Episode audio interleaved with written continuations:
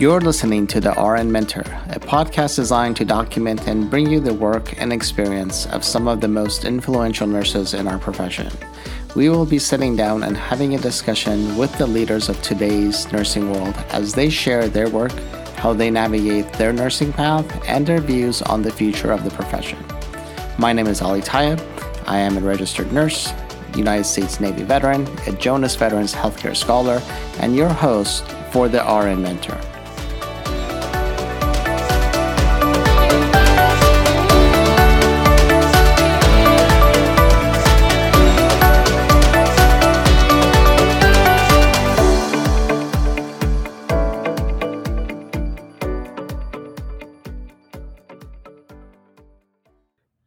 And welcome to another episode of the RN Mentor podcast. Uh, today, I have the very special honor of bringing you an incredible uh, nurse leader and innovator. I think you're going to love uh, uh what she's going to share with us. Uh, a quick uh, bio on my guest today. As seen on CBS Evening News with Katie Couric, Dr. Scharmaine Lawson is a nationally recognized and award winning nurse practitioner in New Orleans, uh, Louisiana. Uh, she is a fellow of the American Academy of Nursing, uh, fellow of the American Association of Nurse Practitioners, winner of the 2013 Healthcare Hero Award uh, and New Orleans City Business Magazine Award, uh, and 2008 Entrepreneur of the Year Award from Advance for Nurses uh, Advanced for Nurse Practitioner uh, magazine, where she is featured on the magazine cover. She is also the author of the, the very first advanced practice nurse children's book series entitled Nola the Nurse, which I'm very excited to talk to her about. This series exposes children uh, from ages four to eight to the world of advanced practice nursing and fosters cultural sensitivity with the multi ethnic character adventures through different countries. Thank you, and and hello to you, uh, Dr. Hi. Lawson. Welcome to the show. Thank you. Hello from NOLA. I'm very. T- uh, I have two little girls, and I have to say, uh, I'm very excited to talk to you about how that whole thing came about, uh, and and we'll get to that uh, during our podcast today. Um, so, uh, so uh, this is actually very exciting for me because this is uh, usually when I talk to individuals, it's very much uh, sometimes ends up being research, clinical things like this. So NOLA is a very different uh, thing, and I have a little bit of artsy side to me, so that's why uh, uh, uh, I'm, I'm excited to talk about that. But before we get to NOLA. Um, I, I, always like to, like I mentioned in all my podcasts, I always like to start talking about my guests and their um, journey into the world of nursing. Uh, so, uh, how did you decide nursing was the pathway for you, and how did that journey start? Sure, that's a, a great question, and and I just have to be honest with you. I wasn't one of those little girls who was just saying, "Oh, you know, I want to be a nurse when I grow up. That's what I want to do, so I'm going to do it." I, I just didn't start out like that. I, I, ironically, I wanted to be a musician and I played music for most of my life. I played the trumpet. I was team brass all of my life. And that's something I, I thought that I wanted to do. But I also took an interest in the sciences and especially nursing. And I was fortunate in that the high school I was going to at the time had a CNA program for um, seniors and juniors and seniors who would be interested in nursing. You know, you could go and you could get a um, nursing assistant, certified nursing assistant certificate. And, you know, hopefully, you know, once you graduate, you would have your certificate and that you know in turn would introduce you into the field of nursing and so i said well you know i'm interested in science and I and I, I think that nursing is something that I'd want to do. So while I was playing in the band, I of course multitasking young as I was in high school, I said, um, you know, let me try nursing too. And what do you know? Nursing, it has a way of taking over everything in your life. So I had to eventually quit the band because I had fallen in love with nursing and the patients that I met and, and the senior nursing staff that I met at the time just sort of encouraged me to continue seeking out um, getting into nursing and to see what it was about. So eventually, after becoming a CNA, after high school, I enrolled and got accepted into Dillard University here in New Orleans and into their BSN program. And that was just sort of where it all started, um, what sort of sparked the germ of, of nursing in my, in my soul, in my blood.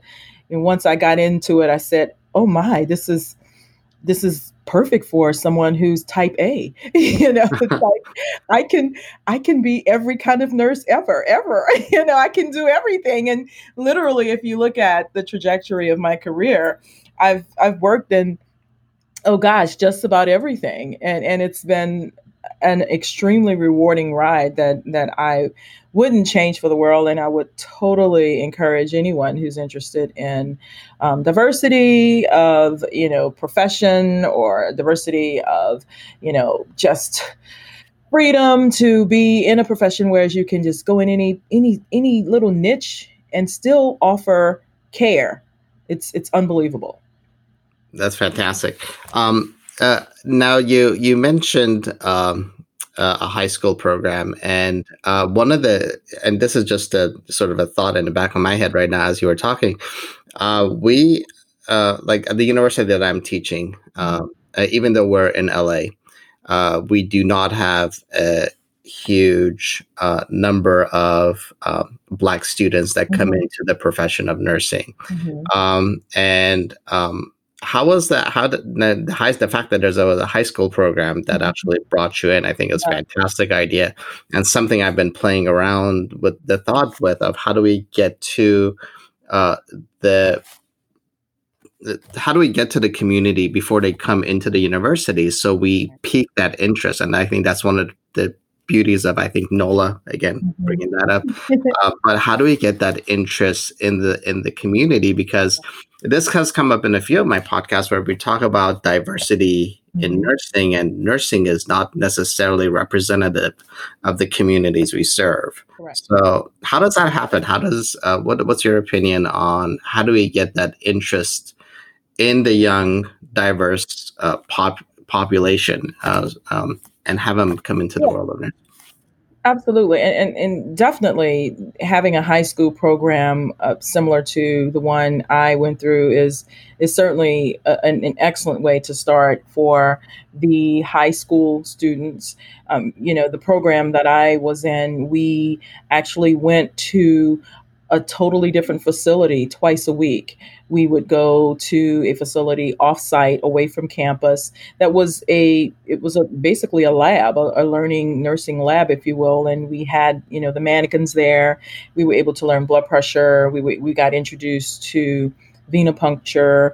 We got introduced to charting, um, introduced to just basic communication skills, and it was just really a phenomenal experience. And and and we it was sort of two step. We a few weeks you got introduced to the basics as vital signs, and then after that we went um, with the teachers or the nursing instructors to um, clinical sites in nursing homes and hospitals. And we got to do, you know, just like the candy striper type work, you know, um, telling my age there when I say candy striper, but you know what I mean? You know, we, we got to do um, those little things that, that really sort of what, you know, spark the germ in anyone to consider nursing because you get a chance to actually see what it's like to have caring in action. And a lot of times it's you think of nursing, you think, oh, oh, oh, oh, it's it's it's all about, especially when you're on advanced practice level like myself. You know, some of them will say now that they've arrived, oh, it's all about you know nurse practitioners, and we need full practice authority, and you know we need to prescribe and you know assess, diagnose, and treat.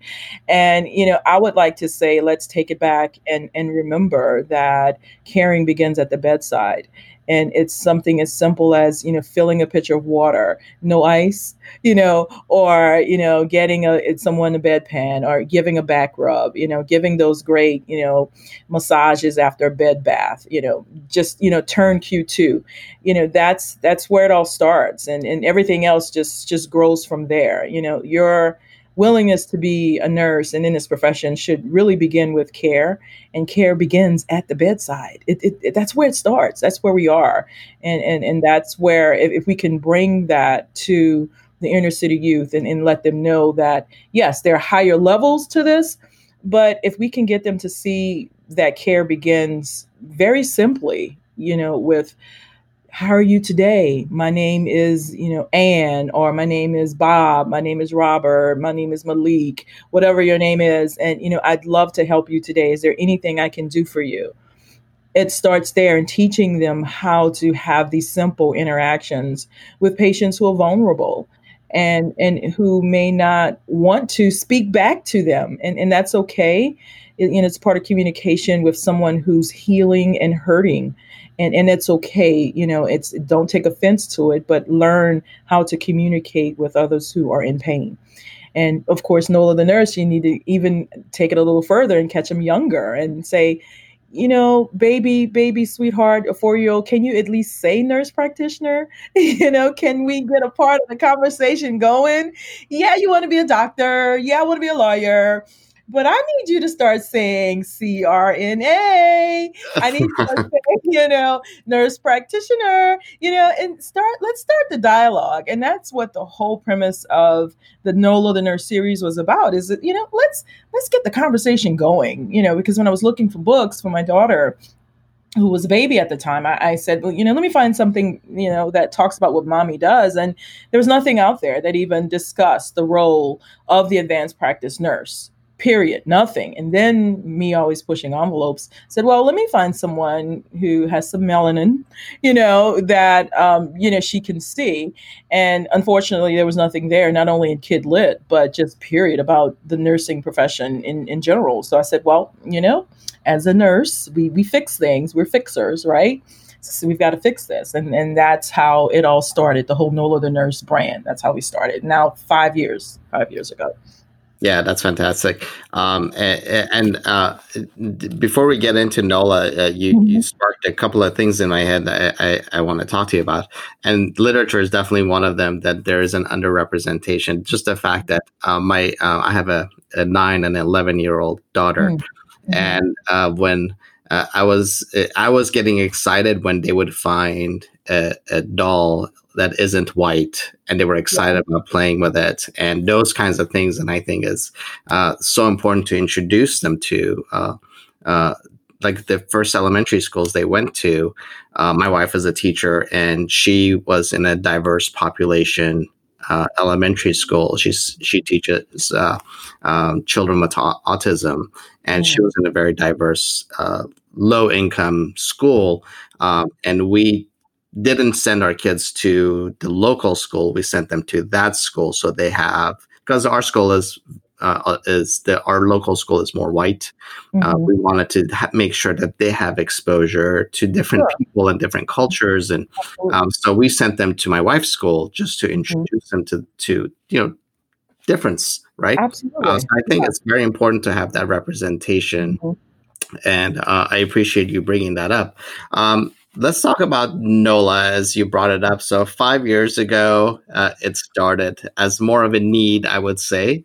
Uh, so uh, talk to us about NOLA. How did NOLA uh, grow to become this? Uh, uh, yeah.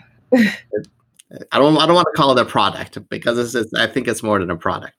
Yeah, yeah, sure, absolutely. I would, well, you could say it's a product with a purpose. Let's just say that. But um, so it started in, in yeah in, in 2015, and and that's when actually I, I published the first book.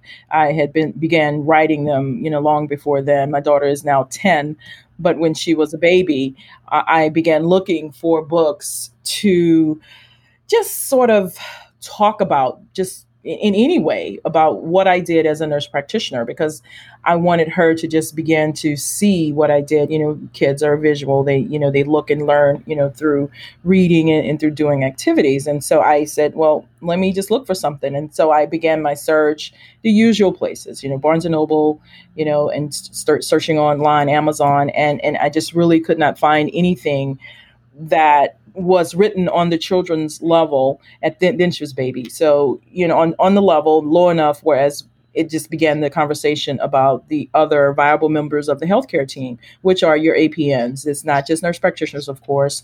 We have the midwives, we have you know CRNAs, you know, and CNSs in, in some places. So you know, it just didn't exist. And so that was one reason I wrote it because I wanted it to exist. But the it was twofold in that I also realized the shortage of um, multicultural aspect in in kid lit and children's literature, um, not just with you know African American children, but just you know children of color in general were, were were just underrepresented in all of the books that I saw. And so I said, well, you know, I'm definitely going to make NOLA.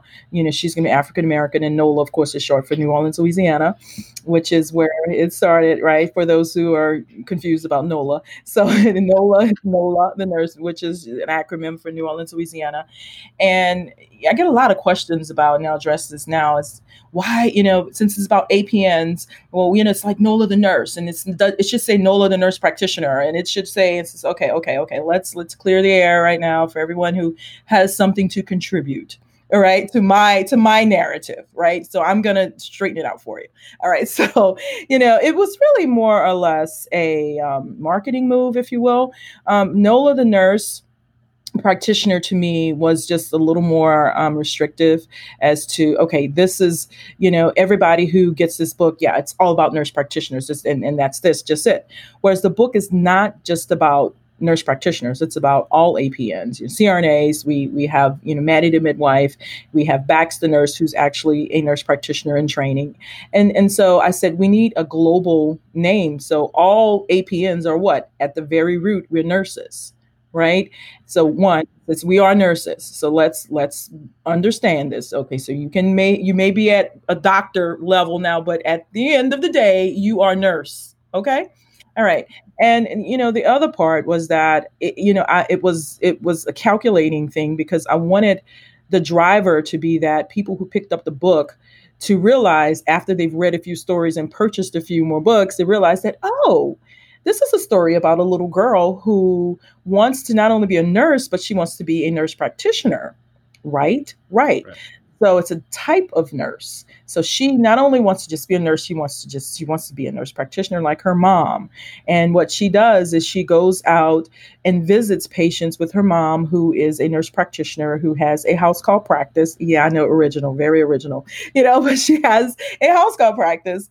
And so she goes with her and learns how to care for sick patients. Of course, Nola, who's seven, she's she can't take care of the patients on her own and, and do that. So she decides, well, I'm going to just go out in the community and take care of my friends and, and their sick baby dolls. They have sick baby dolls. I, you know, I'm just going to practice on them. And so what she does and what I found to be fascinating, if I must say so myself, is that when you go to someone's home, you, you learn and discover a culture. Each home has a culture, and you have to respect that culture when you go into a home in any way. You have to take off shoes. These days, you need to wash your hands, you need to wear a mask in most homes, you know, whatever it is. But the point is, it's a culture. And so I created in each story a different culture for Nola to visit when she goes to a home. So the first culture is Kenya, and she gets to learn about, you know, of course, what nurse practitioners do, but she also gets to eat a meal from Kenya. It's called Matoki. So each each book has a culture that Nola visits in these homes, and they get to eat a meal from that particular culture. Why? Because eating is universal, it's social. We love it. Er, you go to somebody's home, especially here in the South, I can speak for the Southerners. You go to their home and they say, honey, let me get you some red beans and rice. You you want some gumbo? You know, they they, they want to feed you. And it's it's it's very social. So and, and it's part of love as well, because as a healthcare provider, if you're going to the homes, you become family and they say, honey, let's sit down and have some beignets before we start talking about our blood pressure. We need to, to drink some coffee, uh, you know, whatever, right? And that's how it is. So, in the spirit of, you know, reality and, and how it is to visit a home, I said it's very appropriate to have them finish a meal at the end of each story. And then I just provided the recipes for these meal. It just says lagniappe, just so, you know, people can say, oh, it's fancy. You know, it's just, just a little recipe of, you know, matoki at the end. But the point is to, you know, introduce children to the world of advanced practice nursing and also foster cultural sensitivity simultaneously. That that is that is very insightful uh, on your part because I think uh, just the idea of uh, you're introducing so much uh, at, at, such a young age, uh, I mm-hmm. think I think is uh, extremely extremely beneficial. Um, for you know i think some grown-ups could probably uh, read some of your books as well and, and learn something um, uh, now now i know you uh, nola does this house visit thing which is also something that you do uh, yes. so i don't want mm-hmm. people i want everyone to know that the house the house call thing isn't uh, isn't this abstract idea but you actually no. do this yeah how is that experience? How did you get involved with that? Because that's yeah. not that's not a most people, you know, when they think nurse practitioner, I'm going to work in a clinic, I'm going to work yeah. in a hospital, whatever. Uh, how did how did this how did this uh, piece uh, come about? How did you get involved with that? Yeah, sure. And and and I, I like to say that there there really is is no accident. Things don't just you know, miraculously, oh, this is, you know, just by chance. I don't believe in coincidences. Um, I just like to say that most of my life I've worked, as you heard me say earlier, in just about every specialty in nursing and home health was a part of it in, in my history when I lived in DC at the time I worked with the Visiting Nurses of Association, Visiting Nurse Association. And I did that and, and loved it. So home health was always my background. Now let's fast forward to 2003, 2004. I was an NP, just just regular working, you know, at a clinic, local clinic here in New Orleans, and a physician approached me and said that she was going to be retiring. And she said, I have a house call practice. And, you know, if you're interested, you know, i am happy to, you know, transfer the care to you. I've spoken with the patients and I'll be your collaborator. And so the first thing out of my mouth was, what, you mean like Marcus Welby? Again, I'm, I'm, I'm aging myself, but that was my thing. I was like, what do you mean house calls? Like, because, you know, again, I had done home health as a nurse, but never as a nurse practitioner. So the idea was was so intriguing to me. I said, "Oh wow. So I really get to do holistic care, like everything in the home." Oh yeah, sign me up, right? And so um, I um, I did. I started doing it for a few months with with her 15 patients, and then by the time I'd say I started it officially in March of 2005 with getting my LLC and you know real bank account and that sort of thing, and so that was March of 2005. But while, by the time August of 2005 came around, that 15 patients grew from 15 to 100. So I knew then that there was a need in the community. I was going out into the rural areas of Louisiana, providing primary care to many, many citizens who were in many cases bedbound. So they're not just homebound, but they were bedbound. And little did I know that I had at that time had started the first NP owned house call practice in the state of Louisiana. Had no idea of what I was doing. You know, I didn't, and that's how most things happen. You don't realize that you are birthing a dream or you are, you know, doing something really, really spectacular. You know, right at the time, you're just saying, you know what, I want to meet a need.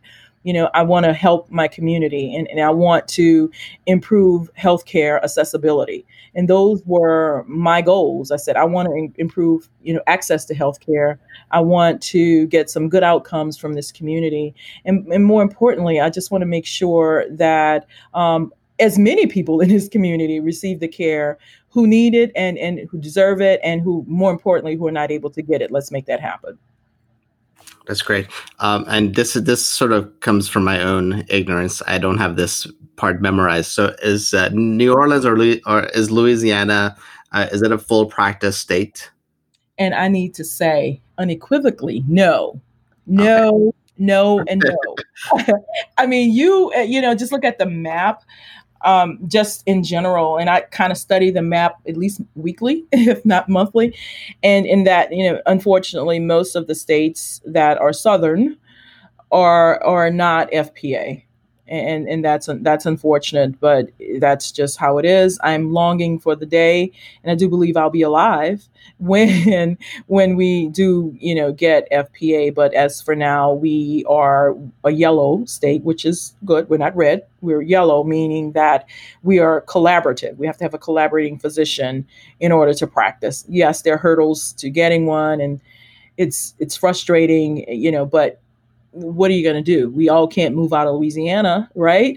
so we work with it and and we find, you know, very good collaborating physicians who are committed to the mission and who are willing to work with us. So it, it, it it's working. That, that's great. Uh, I'm I'm in California, and we're mm-hmm. definitely not anywhere near where we need to be. So, mm-hmm. Uh, moving to California isn't going to help anyone with full practice either.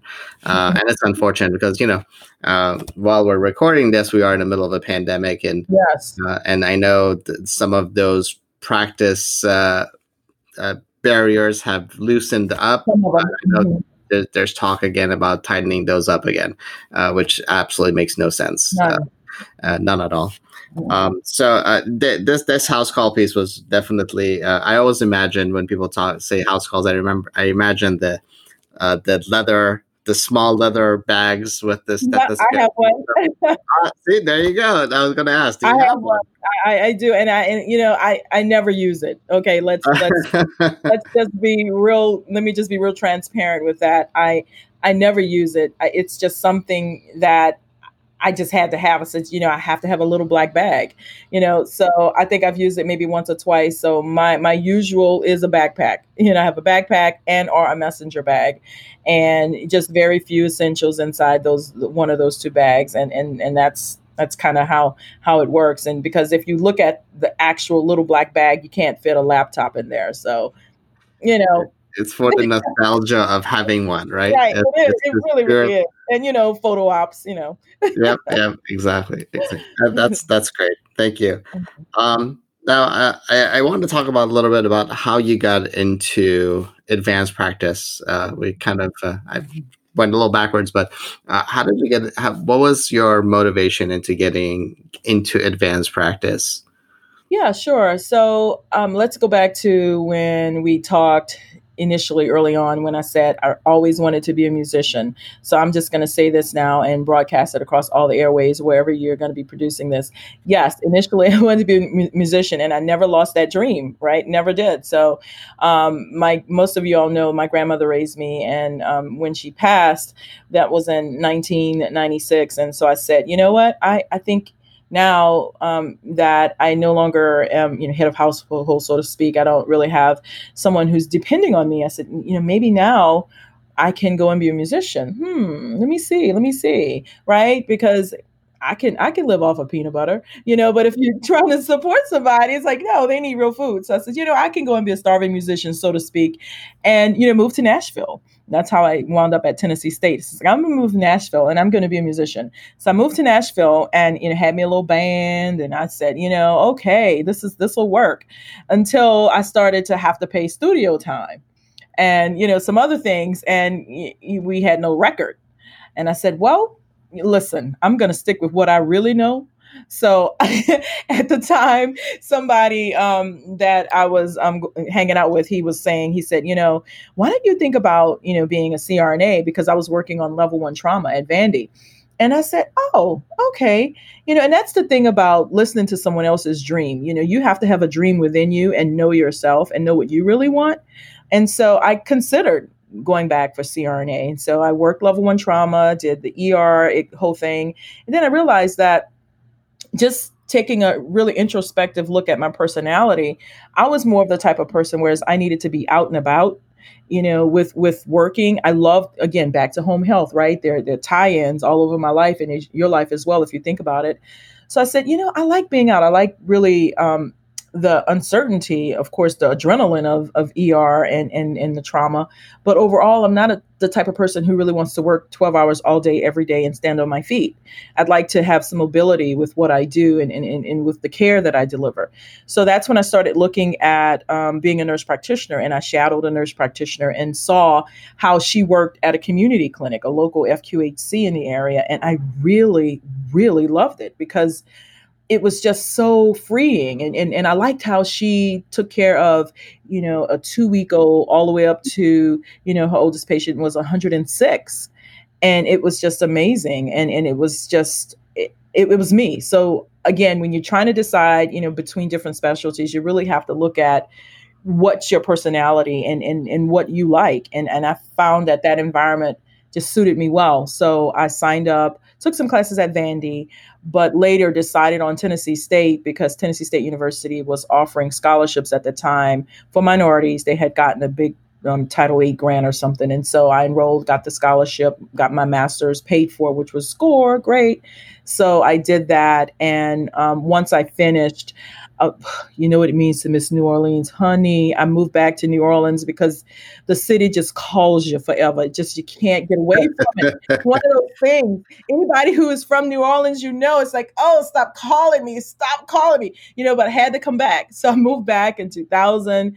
You know, started working as an NP, and like most nurses, honey, we will go to school forever. We will have all kinds of certifications and all kinds of little notes that tells us we, you know, have this type of masters. We have everything, right?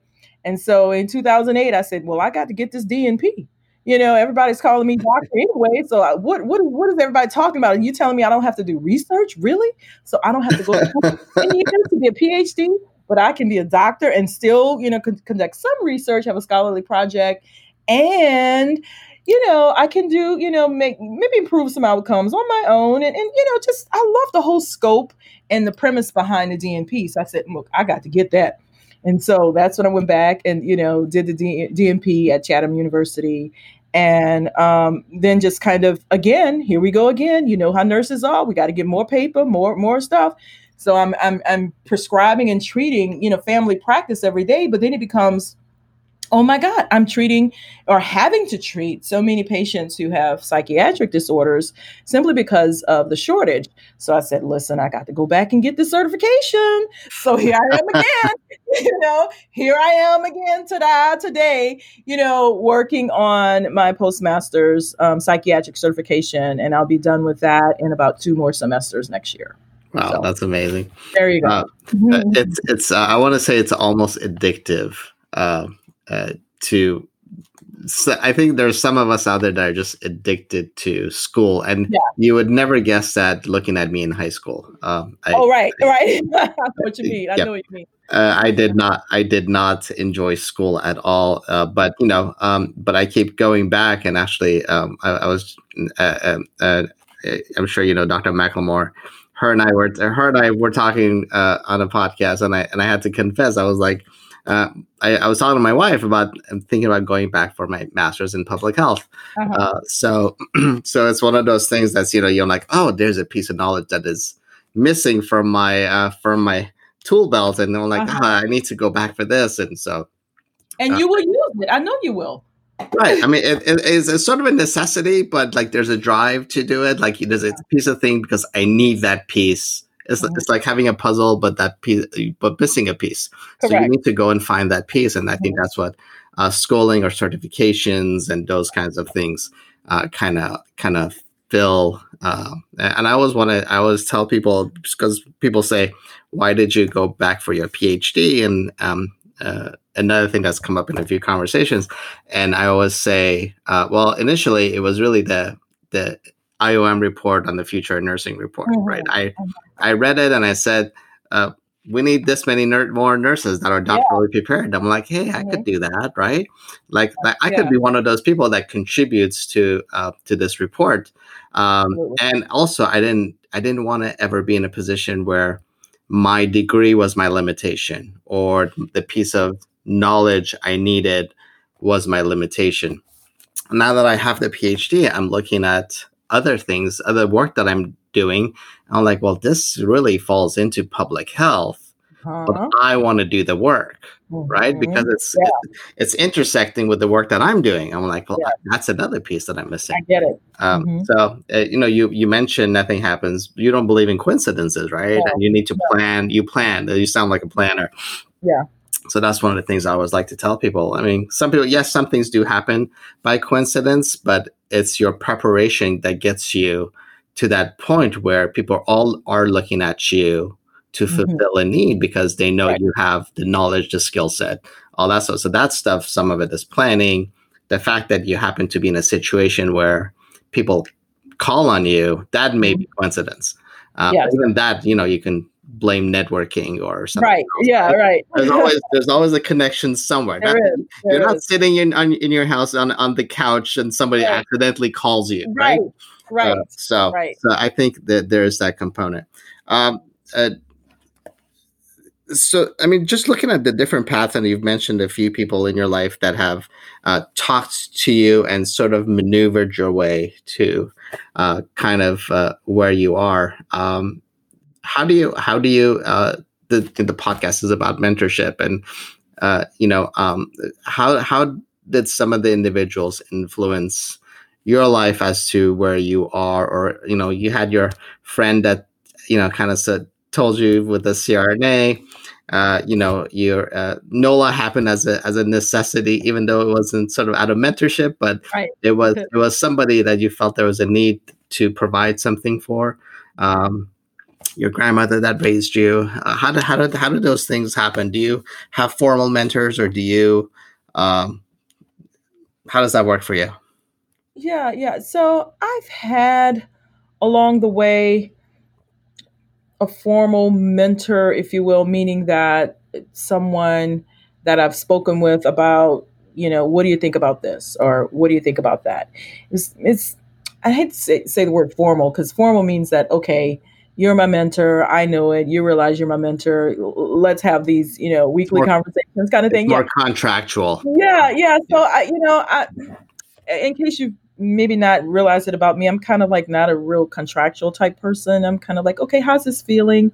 Yeah, let's shake on it kind of person. Like, okay, your word is your bond kind of thing. That's how I was raised. So, um, you know, this person um, has been just pretty instrumental in my life, just just overall. It's Captain James Dickens. He was my sponsor for um, FAANP, and we've been friends for gosh, I, we we all we often kid each other. I think it, it's it hasn't been too long, maybe 2006 or seven, somewhere in there, where we were both getting an award from AANP, and we remember it vividly, like it was yesterday. We, we were there um, at the new um, harbor that that was built on on DC in DC, and, and we were just you know getting an award, and we just you know how when you have like minds, you just sort of just gravitate and you just always are just kind of there. And he's just been a very strong professional force for me for most of my career.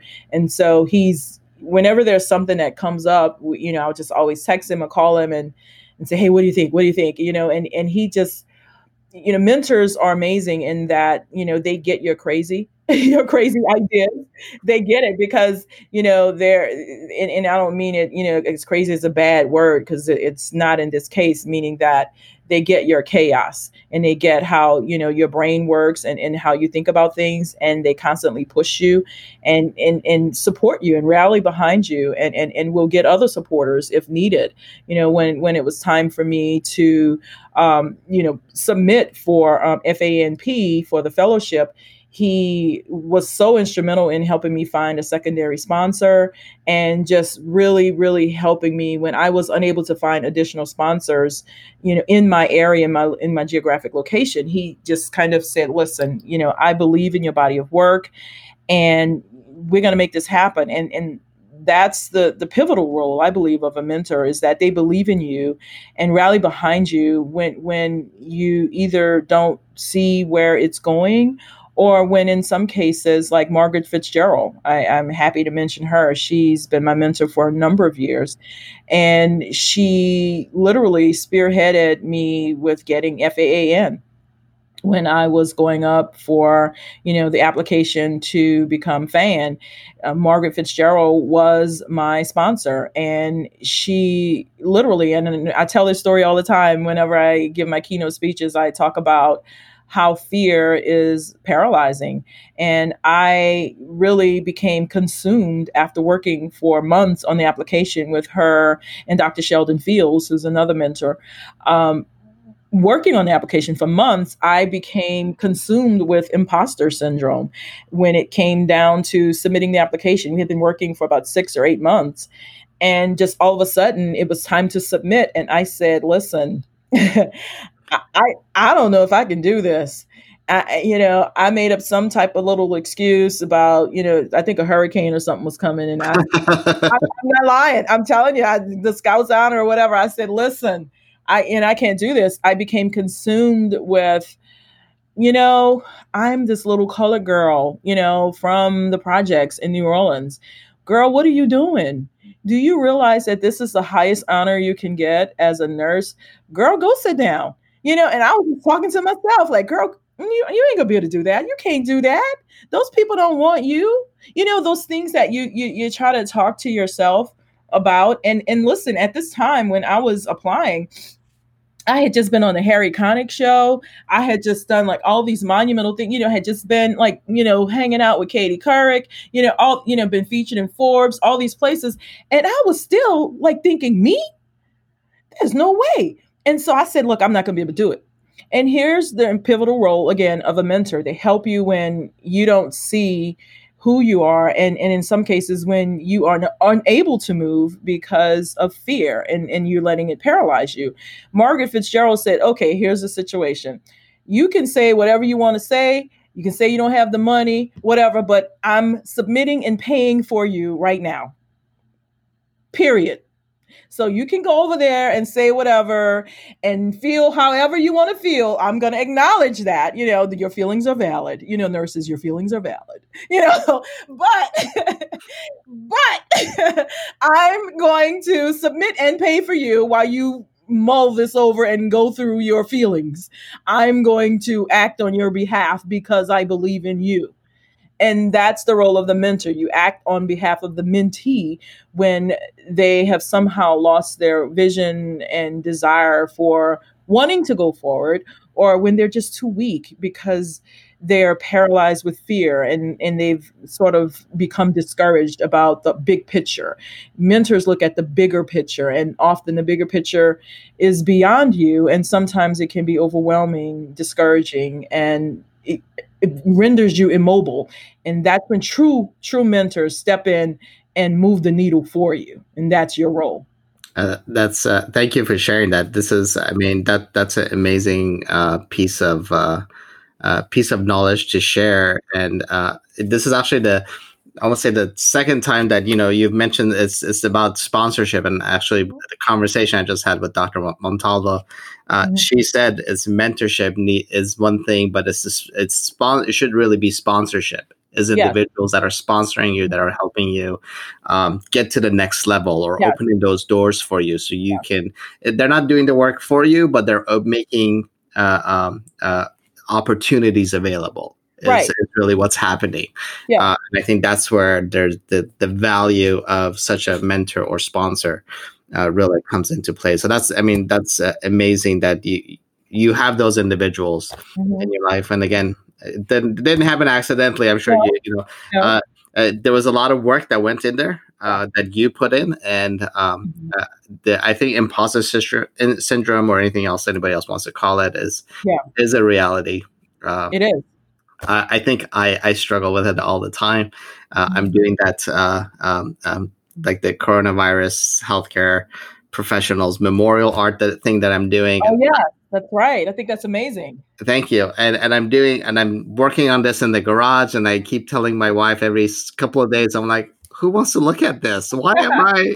Why am I? I who wants to so that's one of my things is like and then you know I, I, come up with these ideas i'm like yeah this came out really nice but i'm like but who else wants to look at this i'm impressing my you know uh, like yeah. i have these moments for myself i'm like i'm like this is going to sit in my garage and nobody's going to want to look at it but that, that's my thing right now in my head as i've been you know i put in mm-hmm. like a good solid like i think 30 hours into it so far but mm. i'm excited to mm. get that out yeah. Uh, so thank you, thank you so much. Um, before uh, we we we end our uh, end our conversation, uh, anything else you want to share? And and just before we go, I want to make sure uh, our listeners know uh, links. Uh, to NOLA, your website, all those are going to be on my site uh, where the podcast is going to be airing. Um, so, uh, anything else you want to share with us?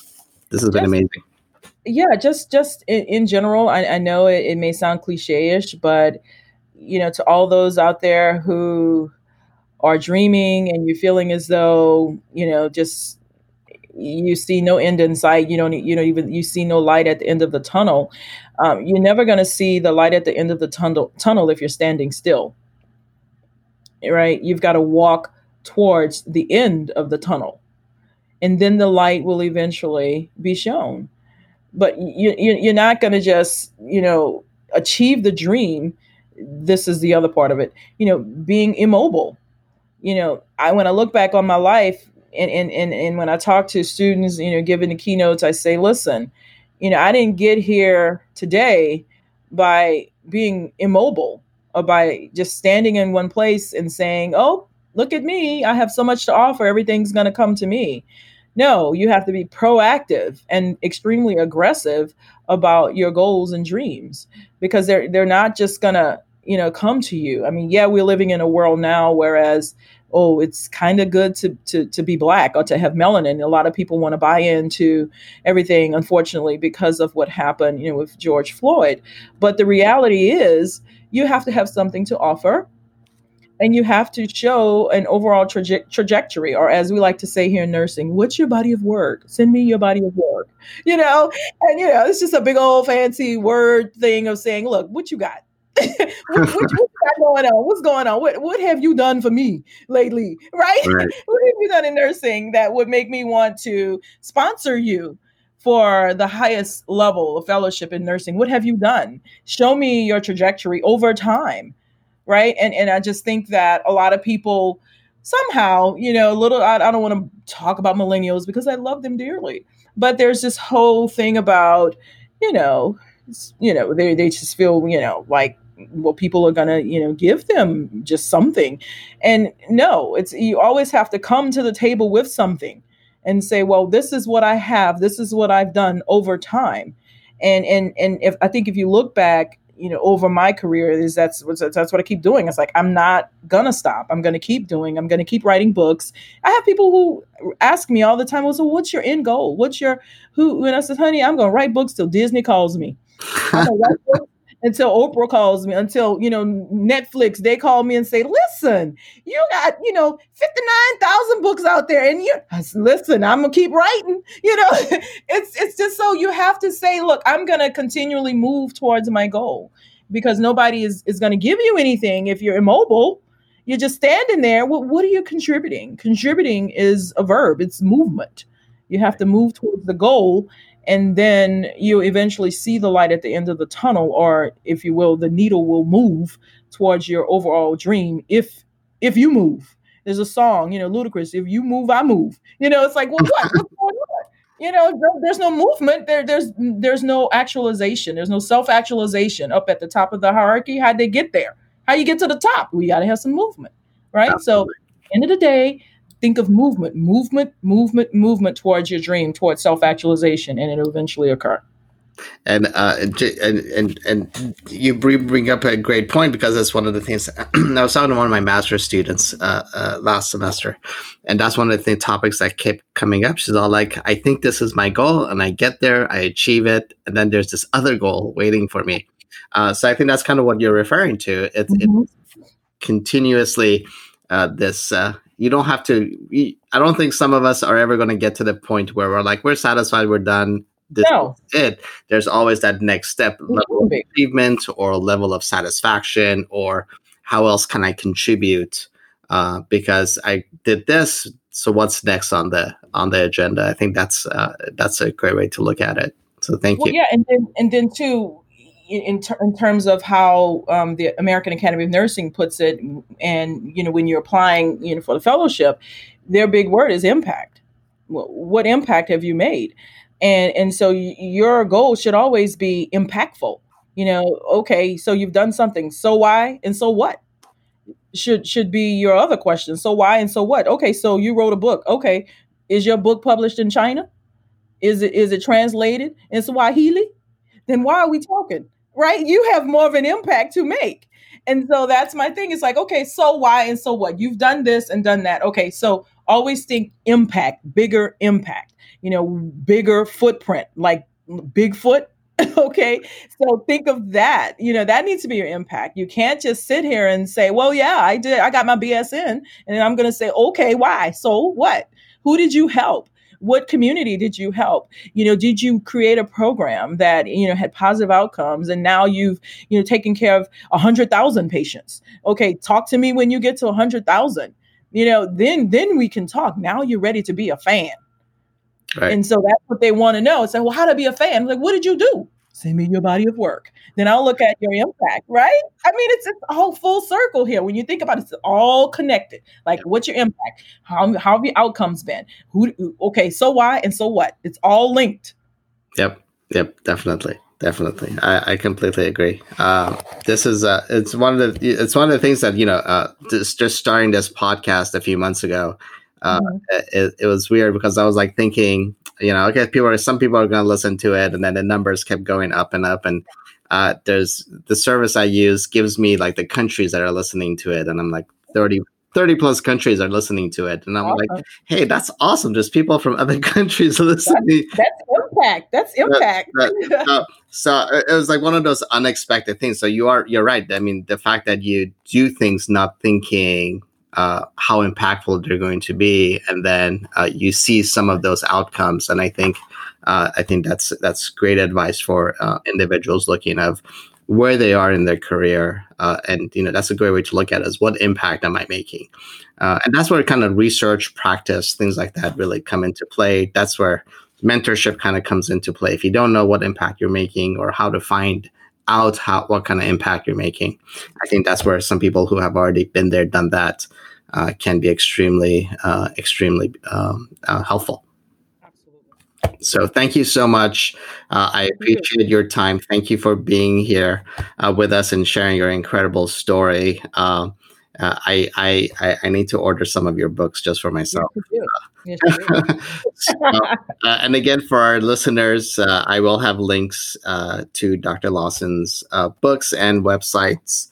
Um, and uh, I look forward to continuing to look at your career and what you're doing and um, future um, literature, we'll call them literature, yeah. Yeah. that you're going to come out with and hopefully Disney will pick this up and make us into a, a, a cartoon. because or, I'm not writing. It won't be because I'm not writing because I'm writing, and I will be writing and and hitting publish every time. I don't care. Every quarter, I'm committed. I I'm putting it out. It's coming out. Fantastic. So you yeah, know, fantastic. so I, I appreciate you and I appreciate your work thank you for giving us your time. Uh, we have been uh, listening to Dr. Scharmaine Lawson uh, an incredible uh, nurse leader, author, mentor, innovator, businesswoman.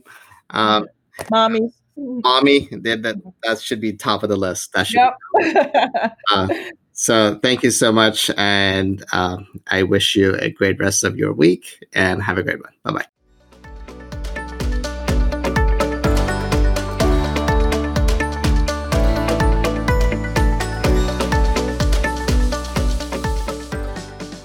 You've been listening to the RN Mentor with your host, Ali Tayeb. Please don't forget to visit www.alirtayeb.com. That's www.alirtayeb.com for podcast notes and resources, and don't forget to subscribe. Until next time, I wish you fair winds and following seas.